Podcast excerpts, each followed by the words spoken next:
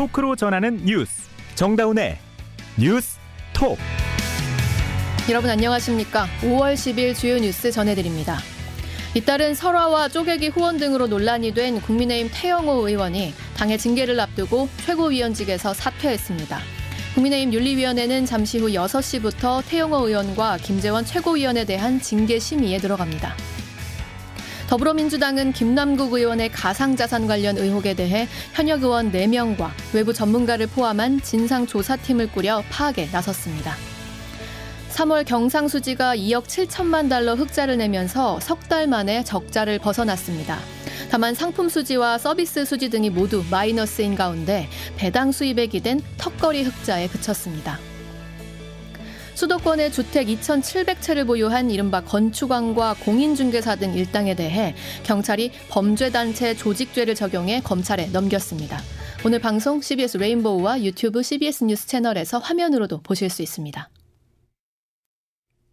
역사관 문제와 대통령실 공천 개입 의혹, 쪼개기 후원 등 각종 논란에 휩싸인 국민의힘 태용호 의원이 최고위원직에서 자진 사퇴했습니다.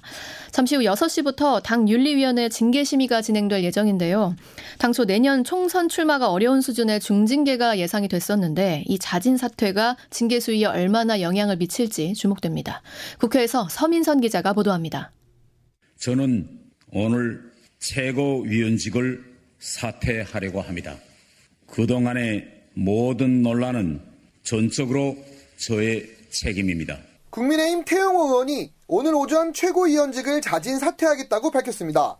태 의원은 오늘 윤석열 정부 출범 1년을 맞아 더 이상 당에 부담을 주고 싶지 않다며 사퇴 이유를 설명했습니다. 저의 논란으로 당과 대통령실에 그리고 우리 당원들에게 큰 누가 된 점 진심으로 사죄드립니다. 제주 4.3 사건 관련 발언과 대통령실 공천 개입 녹취록 사건, 쪼개기 후원 사건 등 여러 논란에 대해선 모두 본인 책임이라고 밝혔습니다. 다만 이번 사퇴 결정이 대통령실이나 당 지도부와 상의된 것인지에 대해선 아니라고 선을 그었습니다. 태 의원의 자진 사퇴는 오늘 저녁 발표될 당내 징계 수위에도 영향을 미칠 것으로 보입니다. 국민의힘 윤리위원회 부위원장인 전주혜 의원은 태 의원이 정치적 책임을 지려한 자세가 매우 의미 있다고 생각한다며 윤리위 징계수의 결정에 반영될 것이라고 말했습니다.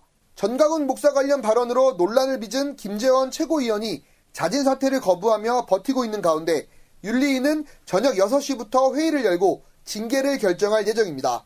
CBS 뉴스 서민서입니다. 더불어민주당이 김남국 의원의 거액 가상자산 보유 논란과 관련해 자체 진상조사에 나서기로 했습니다. 당내 경제통으로 불리는 의원들과 가상자산 전문가로 조사팀을 꾸리고 있는데요. 법적 문제를 넘어서 도덕적, 정치적 책임에 대해서도 꼼꼼히 따져 묻게 될지 관심이 쏠립니다. 보도에 허지원 기자입니다. 민주당 지도부는 오늘 최고위원회의를 마치고 김남국 의원의 가상자산 보유 논란과 관련해 자체 진상조사에 나서겠다고 밝혔습니다. 진상조사팀은 김병기 수석 사무부총장을 팀장으로 이용우, 홍성국, 김한규 의원이 팀원으로 참여하는 방식으로 꾸려졌습니다. 조사팀은 외부 가상자산 전문가 인선을 마치는 대로 조사에 착수할 예정입니다. 권칠승 수석 대변인은 진상조사를 착수하는 배경에 대해 며칠 새 언론이 제기하는 새로운 의혹 등을 보고 조사가 필요하다고 판단했다고 말했습니다. 권 수석 대변인입니다. 소명 자료를 보기만 한다 하더라도 그 내용도 많지만 겉으로 드러나 있는 모양만으로는 그 실체를 좀 파악하기 힘듭니다. 그래서 분석이 필요하고 그렇기 때문에 팀을 꾸려서 그 내용을 좀 자세히 들여다보겠다 이런 방침입니다. 비교적 빨리 나온 지도부의 진상조사 결정에 김 의원에 대한 꼬리 자르기가 아니냐는 분석도 나옵니다. 다만 현재까지 법률상 위배된 점이 뚜렷하지 않고 도덕적 정치적 차원의 문제라는 시각이 있어 김 의원의 향후 소명이 중요해 보입니다. 민주당은 이번 주말 쇄신 의원총회를 앞두고 있는데 코인 논란을 비롯해 돈봉투 의혹까지 최근 당의 악재 수습에 분수령이 될 전망입니다. CBS 뉴스 허지원입니다. 민주당 돈봉투 의혹을 수사 중인 검찰이 지난 8일 핵심 피의자인 강래구 씨를 구속한 후 이틀 연속 조사 중입니다. 검찰은 조만간 윤관석, 이성만 의원도 소환하기로 하고 일정을 조율하고 있습니다. 보도에 김승모 기자입니다. 그제 구속된 강래구 씨는 어제와 오늘 연이어 검찰 청사로 불려 나왔습니다. 돈봉투 의혹 사건의 핵심 피의자인 강 씨는 경선 캠프 지역 본부장들에게 돈을 건넨 점 등 일부 사실관계를 인정한 것으로 알려졌습니다. 다만 전반적인 혐의는 여전히 부인하는 것으로 전해졌습니다. 검찰은 강 씨를 상대로 자금 조성과 전달 경위 등을 캐물으며 수수자 특정에 주력하고 있습니다. 이와 함께 검찰은 전당대회 때 송영길 전 대표를 수행했던 문모 씨를 포렌식 참관을 위해 오늘 다시 불렀습니다. 앞서 이달 초에는 송 전 대표의 외곽 후원 조직과 경선 캠프에서 회계를 맡았던 박모 씨를 참고인 신분으로 불러 조사했습니다. 검찰은 이들을 상대로 자금의 출처와 돈봉투 전달 경위 등을 파헤쳐 실체를 규명하겠다는 방침입니다. 압수수색 대상이기도 했던 윤관석, 이성만 의원은 이르면 다음 주 소환하기로 하고 일정을 조율하고 있습니다. 수사 상황에 따라 돈 봉투를 받은 것으로 지목된 다른 국회의원들까지 범위가 늘어날 가능성도 있습니다. 한편 이번 의혹의 윗선으로 꼽히는 송 전 대표 측은 검찰의 피의 사실 공표를 주장하며 여론몰이 대신 신속하고 공정한 수사를 하라고 촉구했습니다. CBS 뉴스 김승모입니다.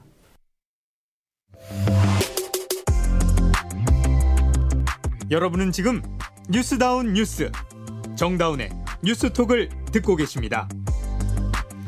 올해 3월 경상수지가 배당 소득 덕분에 석 달 만에 간신히 흑자로 돌아섰습니다. 그러나 이미 누적된 적자가 상당해서요. 올해 1분기 기준으로는 적자를 면치 못했는데요.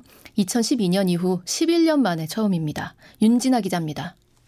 한국은행이 오늘 발표한 국제수지 잠정 통계에 따르면 3월 경상수지는 2억 7천만 달러 흑자로 집계됐습니다. 지난 1월과 2월 11년 만에 2개월 연속 적자를 기록하고 3개월 만에 반전한 겁니다. 다만 흑자폭은 작년 3월과 비교했을 때 65억 달러나 적습니다. 상품의 수출입과 관련돼 수출 중심인 우리 경제에 제일 중요한 상품 수지의 경우 11억 3천만 달러 적자를 냈습니다. 6개월 연속 적자입니다. 그나마 적자 폭이 줄어드는 것이 고무적입니다. 신승철 경제통계국장입니다. 상품 수지가 다소 개선된 것은 승용차 수출이 호조를 이어가고 있는 가운데 천연가스, 원유 등 에너지류 수입이 감소한 데 주로 기인합니다. 상품 수지 외에도 여행 수지 등 다른 부분 모두 적자인데 임금과 배당 등을 반영한 본원 소득 수지가 흑자인 덕분에 간신히 전체 경상 수지가 흑자가 된 겁니다. 통계 시작 이후 사상 최대 수준의 적자를 기록한 1월, 뒤이어 2월도 적자였던 만큼 올해 1월에서 3월 1분기 전체 경상수지 역시 적자를 면치 못했습니다. CBS 뉴스 윤진아입니다. 경상수지가 겨우 흑자를 냈지만 배당 수입 덕분이고 상품 수지나 서비스 수지 이 전반이 다 적자 상태라는 소식 방금 전해드렸는데요. 자 무역으로 먹고 사는 우리나라가 이렇게 큰 타격을 받고 있는 원인 중국의 영향을 빼놓을 수 없을 겁니다. 윤석열 정부는 지난 1년간 미국, 일본과는 밀착한 반면에 중국에는 선을 긋는 외교를 펼치고 있죠. 중국 입장에선 당연히 불편할 수밖에 없을 테고요. 그 불똥이 한국 경제로 튀고 있습니다. 베이징 임진수 특파원 연결해서 최근 상황 분석해 보겠습니다. 임진수 기자. 네, 베이징입니다. 네, 먼저 대중 무역 상황부터 짚고 갈게요. 이 중국과의 무역에서 우리 적자가 지금 심각한 상황이죠? 네, 그렇습니다. 지난해 10월부터 지난달까지 대중 무역 수지 적자 행진이 7개월째 이어지고 있는데요. 전체 무역 수지 적자가 14개월째 이어지다 보니까 중국과도 당연히 적자겠거니 할 수도 있겠습니다만 내용을 살펴보면 좀 심각합니다. 음. 작년에 원자재 가격이 급등하면서 전체 무역 수지 적자 폭이 커지다가 올해 1월 정점을 찍고 적자 폭이 줄어들고 있거든요. 그런데 대중국 무역 수지 적자는 그대로입니다.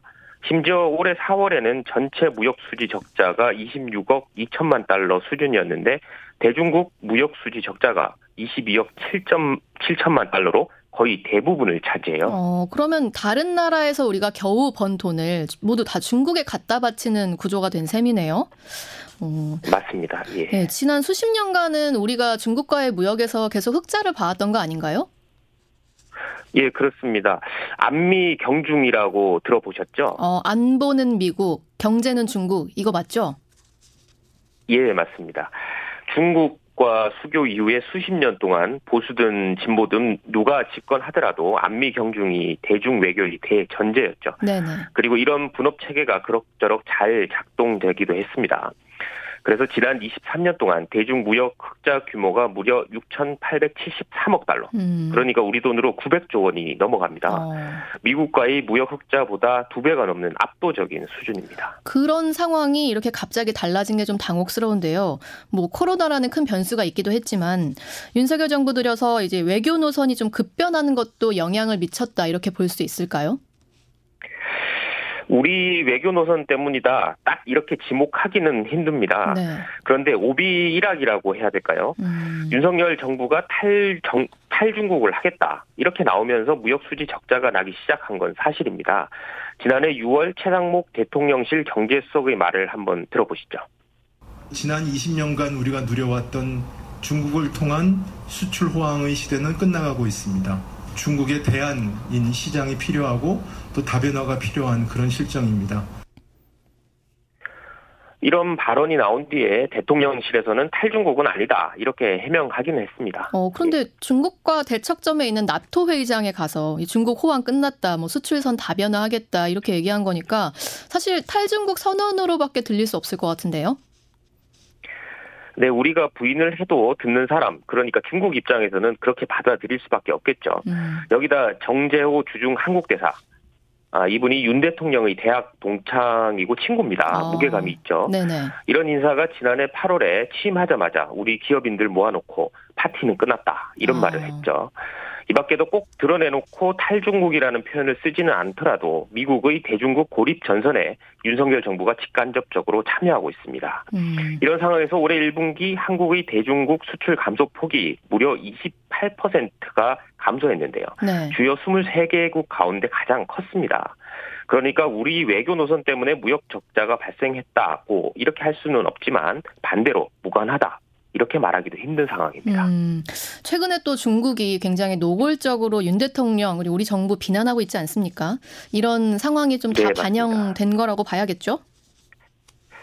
네, 먼저 친강 중국 외교부장의 말을 한번 들어보시죠. 우리는 결코 물러서지 않을 것입니다. 대만 문제로 불장난하는 자는 반드시 불에 타 죽을 것입니다. 어, 에이커님도 딱 들어봐도 네. 과격하지 않습니까? 그럼요. 예. 그런데 이게 사실 윤 대통령을 지목한 거예요. 대만 음. 문제 언급했다고.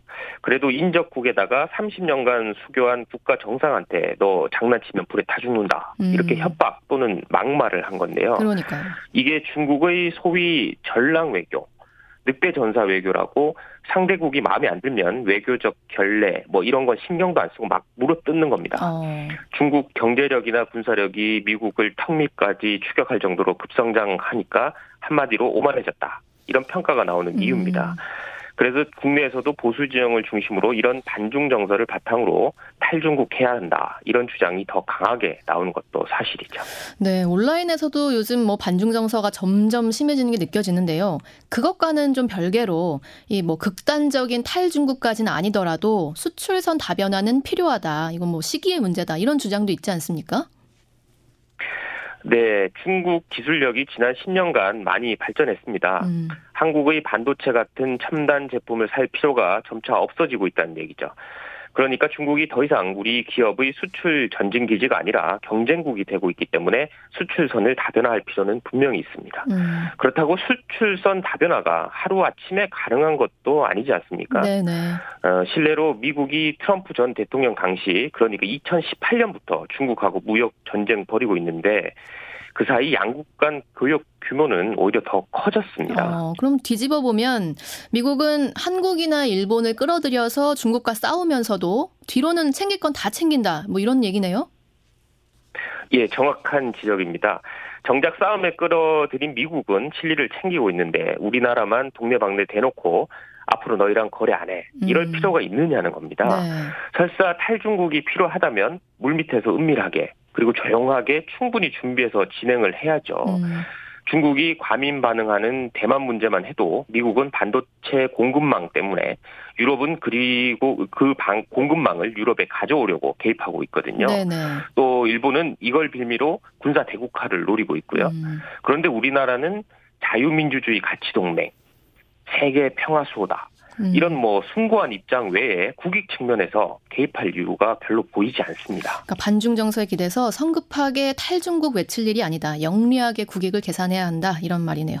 자, 여기까지 임진수 베이징 특파원이었습니다. 다음 소식입니다. 인천 미추홀구 전세 사기 사건 일당에 대해 경찰이 범죄단체 조직죄를 적용해서 검찰에 넘겼습니다. 개별적인 단순 사기 사건이 아니라 범단죄가 적용이 되면서요. 정부가 숨겨진 범죄 수익까지 더 적극적으로 환수해서 피해자들에게 돌려줄 수 있는 길도 열리게 됐습니다. 주영민 기자가 취재했습니다.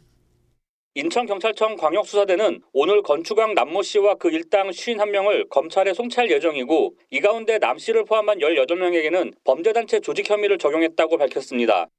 남씨 등은 2021년 3월부터 지난해 7월까지 인천시 미추홀구 일대 공동주택 533채의 전세보증금 430억 원을 세입자들로부터 받아 가로챈 혐의 등을 받고 있습니다. 전세 사기 사건을 저지른 일당에게 범죄단체 조직 혐의가 적용된 건 이번이 처음입니다. 인천경찰청 김상식 반부패 수사 1계장입니다. 범죄 수행의 공동의 목적, 구성원의 역할 분담, 반복적인 실행의 조직 체계 등이 있다고 보여지기 때문에 범죄 집단을 적용을 했고 가담 정도라든지 활동의 정도 감안을 해서 18명을 선정하게 된 겁니다.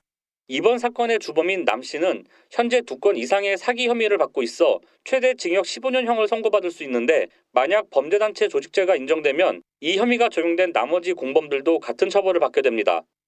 또 피해자들이 돌려받지 못한 전세 보증금에 대해 정부가 추적팀을 꾸려 은닉 재산을 찾을 수 있고 몰수하거나 추징된 범죄 수익을 피해자에게 나눠줄 수 있습니다. 경찰은 이번 사건을 최종 송치할 때 남씨 일당의 범죄 수익을 묶어두기 위해 기소 전 추징 보전도 신청할 계획입니다. 수사기관이 사기 피해자들의 피해 회복을 위해 노력하는 이때 정부와 정치권도 그에 맞는 대책을 내기 위해 노력하는지 살펴봐야 될 때입니다. CBS 뉴스 주영민입니다. CBS는 김기현 국민의힘 대표가 울산 시장 시절 추진한 울산 KTX 역세권 개발 2단계 사업과 관련한 특혜 의혹 전해드리고 있는데요. 이 사업 과정에서 민간 기업인 KCC가 토지 이용 계획도를 작성해 제출한 것으로 확인됐습니다. 이 공연 개발로 추진된 사업에서 지자체가 했어야 할 일에 민간 기업이 관여를 한 건데요. 특혜의 정황으로 의심받고 있습니다. 정영철 기자의 단독 보도입니다. 국민의힘 김기현 대표가 울산시장 시절 했던 주장과 달리 울산 KTX 역세권 2단계 사업을 KCC 측이 환지 방식으로 요구했다는 내부 증언이 나왔습니다. 김 대표와 울산도시공사 측은 줄곧 KCC가 2,500억 원에 달하는 공장 이전 비용을 요구해 시와 공사에서 먼저 환지 방식의 공동 개발을 제안했다고 밝혀왔습니다. 하지만 이를 뒤집는 증언이 나오면서 특혜 논란은 더욱 커질 전망입니다. 울산도시공사 관계자입니다. 환지를 또 그쪽에 토지 소유주 동의가 또 있어야 사업 시행이 가능한 부분이 있거든요. 예, 그래서 그런 거를 협의를 했던 걸로 제가 알고 있고. 땅 주인인 KCC의 동의를 받기 위해 요구 사항을 수용했다는 취지입니다. 1단계 사업에서 일반 지주들은 땅이 수용돼 현금 보상을 받은 반면 KCC만 공장 부지 6만 7천 제곱미터를 내주고 주상복합을 지을 수 있는 3만 제곱미터의 부지를 받았습니다. 이 땅을 주변 시세로 환산하고 현금으로 받은 보상비까지 합하면 금액은 1,755억 원에 달합니다. 2014년 공사의 타당성 조사에서 KCC 공장 부지는 300억 원 수준이었습니다. 이와 관련해 김 대표와 당 대변인 등의 연락을 취했지만 닿지 않거나 아는 바가 없다는 답변이 돌아왔습니다. CBS 뉴스 정영철입니다. 이 시각 보도국입니다. 아시아나항공 기내식에서 나온 이물질에 승객의 치아가 손상된 사건이 뒤늦게 알려졌습니다. 항공업계에 따르면 승객 A씨는 지난달 16일 하와이 호놀룰루를 떠나 인천으로 향하는 아시아나항공 여객기에 탑승한 뒤 기내식으로 나온 비빔밥을 먹다가 치아 3개가 손상됐습니다. 최근 국내 주식시장에 불거진 8개 종목 주가 폭락 사태의 여파로 개인 투자자 7만여 명이 7,700억 원 이상의 손실을 봤다는 분석이 나왔습니다. 국회 정무위원회 소속 국민의힘 윤창현 의원은 자신의 SNS에 논란의 8개 종목과 관련해 투자 주체별 손실액 추산치를 공개했습니다. 윤 의원은 총 7만 2,514명의 일반 개인 투자자가 7,730억 원의 피해를 본 것으로 확인된다며 대주주와 기관 투자자의 손실까지 반영하면 모두 8조 977억 원이라고 밝혔습니다. 도널드 트럼프 전 미국 대통령이 27년 전 성폭행 의혹과 관련한 민사소송에서 패소했습니다. 뉴욕 남부 연방지방법원 배심원단은 원고인 진 캐럴의 주장 일부를 인용해 트럼프 전 대통령에 대해 이 같은 판결을 내렸습니다. 배심원단은 트럼프 전 대통령이 캐럴을 성추행하고 폭행했다는 주장이 사실에 부합한다고 판단한 뒤 명예훼손 혐의를 추가해 500만 달러, 66억 원의 피해 보상과 징벌적 배상을 명령했습니다. 프랑스 프로축구 파리 생제르맹에서 뛰고 있는 리오넬 메시가 사우디아라비아 프로축구 리그에 진출할 것이라는 보도가 나오자 그의 아버지가 정해진 계약이 없다고 반박했습니다. 메시의 아버지 호르헤 메시는 아직 어떤 구단과 계약한 바가 없다며 많은 소문이 나돌기 마련이지만 확실한 것은 아직 정해진 것이 없다는 사실이라고 밝혔습니다.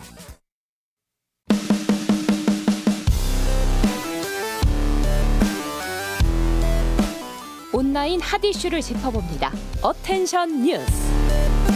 attention 뉴스 김동빈 기자 안녕하세요. 네, 안녕하세요. 오늘 가져온 소식 뭔가요? 네, 첫 번째 소식은 윤 대통령 취임 특집 다큐는 역대급입니다. 음, 어땠길래요? 아, 국가정책 홍보 채널인 KTV가 오늘 오후 9시에 윤석열 정부 출범 1년 특집 다큐를 방송하는데요. 네. 1부는 자유 그리고 공정 2부는 나는 대한민국 1호 영업사원입니다. 이렇게 두 편입니다. 어. 근데 뭐가 역대급이냐? 네. 바로 제작 비용이 역대급입니다. 어, 얼마나 들어갔길래요? 아, 미디어 오늘 보도에 따르면 이번 다큐 제작비는 4,068만 원 정도로 박근혜 정부 때 출범 1주년 다큐멘터리 제작 비가 1,770만 원이었다고 해요. 음. 약 2.3배에 달하는 금액입니다. 어. 또 출범 100일과 1주년은 좀 다르지긴 하지만 네. 문재인 정부 100일 때 그때 만들었던 다큐보다도 8배 이상 많은 금액이라고 음. 합니다. 이번 영상물 제작 기획단을 기획안을 보면 기획 의도로 윤석열 정부 주요 정책에 대한 이해도 제고 국정 철학, 외교, 안보 경제 분야의 구체적이고 명확한 성과, 출범 1주년을 맞아 사전 부업 조성 등을 밝혔는데요. 네. 한마디로 국정 홍보용 영상이에요. 그런데 여기에 이렇게까지 제 그 공을 들인 건데 음. 전 정부보다 많은 역대급 홍보용 다큐 반응이 오늘 음. 좀 어떨지 궁금합니다. 그러게요. 정책에 대한 이해도 제고가 진짜 가능하면 좋겠는데 그러니까요. 자화자찬하는 영상이라면 좀 화가 날 것 같네요. 네. 4천만 원. 네, 다음 소식은요. 예, 저 다음 소식은 카카오톡 그룹 채팅방 이제 조용히 나갈 수 어. 있다입니다. 카카오톡 그룹 채팅 방에서 다른 참여자들에게 알림 없이 조용히 나갈 수 있는 기능이 도입이 됐습니다. 네. 오늘 카카오톡 업데이트를 진행하면서 채팅방 조용히 나가게 기능을 실험실 목록에 추가했다고 밝혔는데요. 음. 최신 버전으로 업데이트한 이용자는 카카오톡 실험실이라는 탭, 그, 그, 거기가 있어요. 네네. 그게 채, 탭이 음. 거기서 채팅방 조용히 나가기 옵션을 선택하시면 됩니다. 음. 해당 옵션을 선택하고 그룹 채팅방을 나가면 땡땡땡 님이 나갔습니다라는 문구가 다른 참여자들에게 표시되지 않습니다. 음. 우리가 저희 보통 나가고 싶은데 그게 뜨면은 다 나갔다가도 불러와요, 다시. 네, 기회를 놓쳐 놓치 타이밍을 그렇죠. 놓쳐서 이러지도 저러지도 음. 못하는 채팅방 많잖아요. 이제는 불필요한 메시지와 알림이 없어지면서 이용자들의 스트레스가 줄어들 것으로 기대된다. 음. 이렇게 카카오 측은 설명을 했습니다. 네. 카카오는 이번 업데이트를 시작으로 올해 안에 이용자 스트레스를 줄이기 위한 기능을 지속해서 추가할 계획이라고 하는데요. 네. 예를 들어 알림을 손쉽게 끄거나 알림 방식을 이용자 상황에 맞게 설정하는 등의 기능이 포함될 예정이라고 합니다. 네, 마지막 소식 짧게 갈까요? 예, 마지막 소식은 초산으로 국내 첫 자연분만 넷쌍둥이입니다. 와. 그 직원이 넷쌍둥이를 분만하자 격려차 집까지 방문한 포스코 최정호 회장 의 훈훈한 소식 전해드렸는데요. 이번에는 SK온이 초산으로 국내 처음 자연분만을 통해 넷쌍둥이를 얻은 직원에게 아이들의 탄생을 축하하며 기념 선물로 육아 도우미를 지원하기로 했다고 얼마나 합니다. 고생 많으셨을까요? 네, 정말 고생 많으셨을 것 같아요. 음. SK온에 따르면 아내 차지혜 씨는 그 송리원 프로젝트 매니저의 아내 차지원 씨는 지난 3월 16일 넷쌍둥이를 출, 출산을 했는데 네네. 가장 작게 태어난 첫째가 지난주에 음, 건강하게, 건강하게. 태어났다고 너무 합니다. 다행입니다. 축하드리고요. 오늘 네. 여기까지 듣죠. 김동빈 네, 기자였습니다. 감사합니다. 이어서 날씨 전해드립니다. 이수경 기상 리포터. 네, 오늘도 화창한 날씨 속에 일교차가 커지면서 낮 기온은 대부분 25도 안팎까지 올랐습니다. 서울은 어제보다 높은 26도의 낮 기온을 기록했는데요. 내일 역시 낮과 밤의 기온차가 커지면서 아침과 밤에는 서늘하겠지만 낮에는 초여름에 가까운 날씨가 예상됩니다. 서울 지역은 내일 아침 최저 기온 13도, 낮 기온 26도로 오늘과 거의 비슷하겠는데요. 모레부터는 낮 기온이 다소 내려가면서 예년 이맘때의 봄 날씨가 이어질 것으로 보입니다. 보입니다. 전국적으로 내일 아침 최저 기온은 8도에서 14도의 분포, 낮 기온은 18도에서 27도까지 예상되는데요. 특히 기온차가 커지면서 강원도 일부 지역은 내일 아침 기온이 5도 안팎을 보이면서 상대적으로 쌀쌀하겠고 이 지역은 서리도 내릴 가능성이 있겠습니다. 내일은 대체로 맑은 가운데 전국적으로 자외선 강한 날씨가 이어지겠습니다. 대부분 지역은 당분간 비 소식이 없는 상태고 인천과 경기 남부, 충청도와 전라북도의 대기 중 중의 미세먼지 농도는 내일 일시적으로 나쁨 수준을 보이겠습니다. 날씨였습니다. 네, 네, 저희 레인보우 어플에서 스팬님 안녕하세요 반갑습니다. 네, 안녕하세요. 너무 반갑습니다. 제시켜 알바님 시원시원한 뉴스 잘 듣고 있습니다. 너무 감사합니다. 아이디가 재밌네요. 제시켜 알바. 유튜브에서 유병일님 윤리위는 제대로 징계를 하라. 이 태영호 김재원 의원 관련 소식에 의견 남겨주셨습니다. 유튜브에도 많이 들어와서 의견 남겨주시고요. 오늘 정다운의 뉴스톡은 여기까지 마치겠습니다. 저희는 내일 다시 뵙죠. 고맙습니다.